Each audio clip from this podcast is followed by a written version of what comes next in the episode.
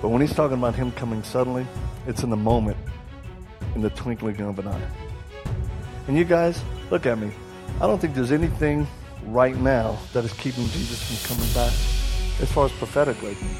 The prophecies have been fulfilled. You know what kind of crazy turmoil we're in right now? You got Syria, you got Korea, right? I mean, it's exciting.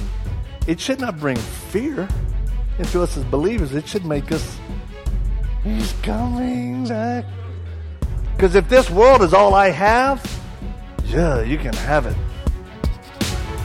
Hey, friends, welcome to the Victor Marx podcast with Victor Marx, founder of All Things Possible Ministries. Welcome to the show where we bring you real conversations facing life's hard truths, stories of redemption, and the latest from the front lines. Whether you're on the road, getting your day started, or finally settling in, we've got an exciting new episode planned for you. So let's dive into today's show. In this live message, through personal testimony and biblical insights, Victor unpacks how believers are to prepare and expectantly await the glorious return of Christ. Additionally, those who may be struggling to believe in Christ can come to a real experience of his presence and his power through the living scriptures. Be encouraged by today's episode to hold on to an eternal perspective and keep the same fire, fervor, and passion of Jesus' promised return that can fade if we lose sight of the truth. Here is Victor Marx with part one of He's Coming Quickly. I pray for those who, they're not laughing because they're hurting. They're hurt. And God, I pray that you would minister. Your Holy Spirit would touch them especially. The very deepest part of their soul. Lord, we thank you for your word, which is true, which is our plumb line, which is our there's so many things to us, Lord. But it's eternal. And we thank you for it. Now, Father, I ask that you would bind the wicked one here tonight. Lord, I pray you put a seamless canopy of your blood to surround the sanctuary. That we would be able to receive that which you desire. And Lord, thank you for the gift of laughter, because it is anesthesia to our soul. We need it in this world. Oh, we need it. So I thank you, Lord. And I pray you just bless this time in Jesus' name. Amen. Amen. Amen. well, I talk about my wife. We are celebrating 25 years this year. Yeah. Thank you. And I'll share a little bit about my story in a, in a few minutes, and you will understand and appreciate why why I'm always doting on my wife, and I love her, and uh, never I've never cheated, and never been cheated on. And, and you guys, that, that's not like a braggart deal. That's is a testimony to what God is able to do. And uh, we have five children. Yeah. She's a black belt, and she was former Miss Fitness USA. She had been on 15 covers of magazines. She was a swimsuit model, blah, blah, blah. And then she got saved. And she has such a powerful uh, message to women and to young gals that you don't need to be conformed to this world any longer by the billboards or whatever, and uh, and you don't you don't have to be formed fact. You just be the the the princess warrior God's made you to be. And boy, when you're in that, it's a good place to be. Revelation. We're in Revelation. We're going to take a look at a couple of scriptures. Revelation chapter 22. We are going to look at the very back of the book. Revelation chapter 22, verse 20. He who testifies about these things says, Yes, I am coming quickly. Amen. Come, Lord Jesus. This is the last promise to us, the church, that was made in the Holy Scriptures. That Jesus is coming quickly. The final promise of the Lord is that He would be coming back to earth quickly. But it has been almost 2,000 years. And He made the promise, but He hasn't come yet. How many of you can remember when you first got saved or born again, how excited you were about Jesus Christ coming again quickly? Right? And uh, there used to be bumper stickers, Jesus is coming soon, right? And we were excited, and we tell people, you go, you better get ready. Those of you who got saved in the 70s, the Jesus movement, that excitement, that fervor, that passion about it, and then 75 hit, and then 1980, and then clothes went berserk and hairstyles, and oh Lord Jesus, he should have come. Okay. We made it through a whole decade, he didn't, in the 90s, and then 95, and then certainly 2000, Y2K, Y2 Jesus come back. And now y'all still have beans and toilet paper in your basements, right? He didn't come back. And if we're just honest, many of us lost that passion and fervor for the truth that, that Jesus was going to come back. And then we, we hear this tonight and we smile and go, yes, yeah, Jesus, he's going to come back.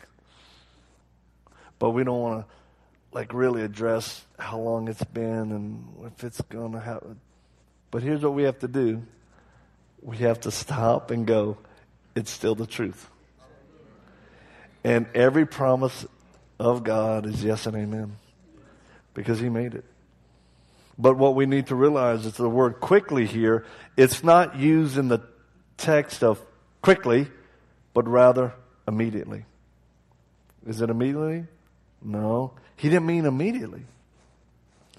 It's, you guys, the Lord is saying suddenly. That's the emphasis of this word. That He's going to come suddenly. We want quickly. Amen? But how many would have been bummed if He would have come in 1975? Yeah. There'd been many of us not make the train. Right? We'd be like, okay, go ahead. I want to get in. So God is patient. He, he doesn't take pleasure in the wicked dying. He doesn't. I mean, He is a loving, compassionate God who's saying, let's get everybody in first. And that's why He hasn't come yet. That's the main reason. But I understand quickly. I understand oh, quickly. He made this promise, as a matter of fact. It appears no less than six times here in Revelations chapter 2, verse 5, 16, chapter 3, verse 11, 22, 7, 12, 20. The first three are in Christ's messages to the churches at Ephesus, Pergamos, and Philadelphia, respectively. And the last three are in his final message to all the churches in Revelation 22, 16. The Lord Jesus has not forgotten his promise, because like I said, for all the promises of God in him are yea, and in him amen, so that God gets the glory. I did a short term mission trip uh, to Tahiti. oh, don't judge me. God knows my heart. Somebody got to reach the savages and uh, the, surfers. So, uh, so I'm down there and, and everything's good. One of my black belts is Tahitian and uh, Gerard, Gerard, and he's just this big wonderful Christian. And he, you know, he said, we were doing outreach and everything. And he said, hey, would you, he said, Shihan, that's my name for the martial arts friend. He said, Shihan, would you like to go fishing? I said, yeah, that sounds great. He said, we go fishing tonight. I said, that sounds really good. So we get together and there's a little boat, what they call it, an outrigger. And we took a couple of those out. We're like, oh, this is great. And uh, we we get out there, and I'm thinking, well, how far are we going to go? And he said, oh, just about a mile. I said, that's a that's a long way from the shore. But I kept asking, where's the fishing rods? He said, oh no, we we don't fish like that. We fish with the spear. I said, oh, like gigging them? Like frog gigging? He says, no, we get in the water. I was thinking, you can get in the water. Uh, so we get way out there and he, there's a battery with a light for, I said, this is cool. we ain't in America. We can night fish. He drops the light in the water and then he gets out of the boat and he takes his spear and he's gone. This little thing. I'm like, all right. So we're sitting there. You know, and all of a sudden he slowly pops back up. Here's the fish. He said, There's lots of fish down there. Puts it in, he goes back down, and he just started this process. And I mean, it was pretty impressive. And, uh, and then we're sitting there, and then the light, you could see, and there was shadow over here. All of a sudden, I see this shadow going slow, moving real slow. I'm like, that ain't Gerard. I'm looking, all of a sudden it starts getting closer and closer, and it's a shark. It's a big one. and while I'm sitting in this little bitty outrigger, I mean, you can touch the water like that. That's how close you are to the water. And I said, oh, please be a dolphin. dolphin, dolphin, dolphin. This old boy starts coming. And you know, dang it, I should not have seen that movie. Cause you hear the song, dun up, dun. I'm like, I'm in Tahiti, stop that, ah, la la la. And here it comes, and it came right for the little canoe, and it goes right underneath us, like arrogant. Like, I get you if I want. I mean, it almost felt like in, in the hood sense, it felt like a lowrider driving by. I mean, I thought this, oh my gosh, this vato is crazy. and I'm thinking, oh man, I hope Gerard, I hope he got the spear. And, oh, and the guy in my boat, in that little canoe, he, he was trying to act goofy, so he kind of stands, he starts to squat on the boat and rock it back and forth. I'm like, hey dude, you need to sit down. You, you, know, he wasn't from Tahiti. He's like, oh, this is fun. And I said, you crazy American, sit down. and he got up and started rocking it, and the arm, the outrigger arm came out the water. And when it came out, I was like, whoa, whoa, whoa, whoa. And it kept coming, and it kept getting higher and higher. And all of a sudden, he's leaning, I'm leaning, and it was too late. It went all the way up and flipped. Boom. Everything went in the water, and everything dropped down, and the canoe they said, oh, the other one, they said, we got to go get a big boat to get our stuff out because it's, you know, it's Tahiti, it's hard to get stuff. So they could take one person with them. I was like, I'll go. and that other guy was like, ah. so he gets in the canoe and they take off and it's me and Gerard in the water. And Gerard said, Shihan, we better swim out further to the reef so we can try to stand because we were doing like this. And you know, we end up swimming further out and we hit the reef and the water was like up to here, We just kind of like this. And I was scared. Especially since my daughter gave me a scripture right before I flew out. My little girl, she gave me a little bit script, you know, like the little daily bread one. And it said, Fear not, the Lord thy God is with thee. I was like, hmm, can I have another one? Because, you know, we look at those kind of like fortune cookies, if we're honest, right? Oh, well, I don't know about. The, how about God is going to bless you and you uh, bless you?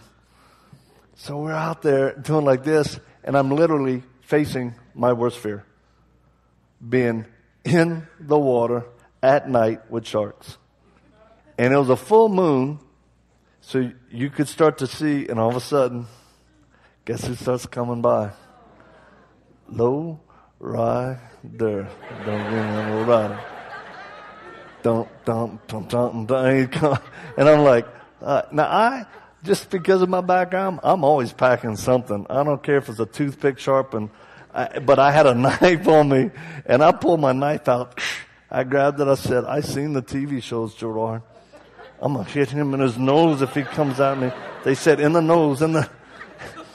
Gerard looked at me. He said, Shihan, that's not a good idea. He said, it just make him mad. and then lots of blood. I was like, well, buddy, you got about 200 pounds on me, so quite honestly, I hope he takes a bite out of you first. But I'm going to stab myself, so I don't have to be taken out in the deep. But I don't want to see this. They could not get back quick enough. I wanted it immediate. It took a long time. But you know what was amazing? Gerard saw how, you know, freaked out I was. He goes, Shihan, let us sing to the Lord. And all of a sudden he started singing it only like the Polynesians can. Amen, brother? Only like the Polynesians. He starts singing, he starts worshiping God. And guess what? I was right there with him. You know, Michael rolled the boat. No, but I was just like, and all of a sudden my fear dissipated. And the Word of God became more real to me in that moment than my need. That's what the Word can do for you. Where it will become alive, so real, so real for you in your greatest need. The Bible says Jesus will never leave us nor forsake us. And although He's at the right hand of the Father now making intercession, He gave us His Spirit, the Comforter, to be with us while we're here. Have you ever known the Lord to be with you in the most crazy, scared moment? You knew He was with you? It's real. Hey, those of you who don't follow Christ, what we're talking about, this is not like mass hysteria. This is a fact. That's why we're sharing it. The Word of God, it's alive.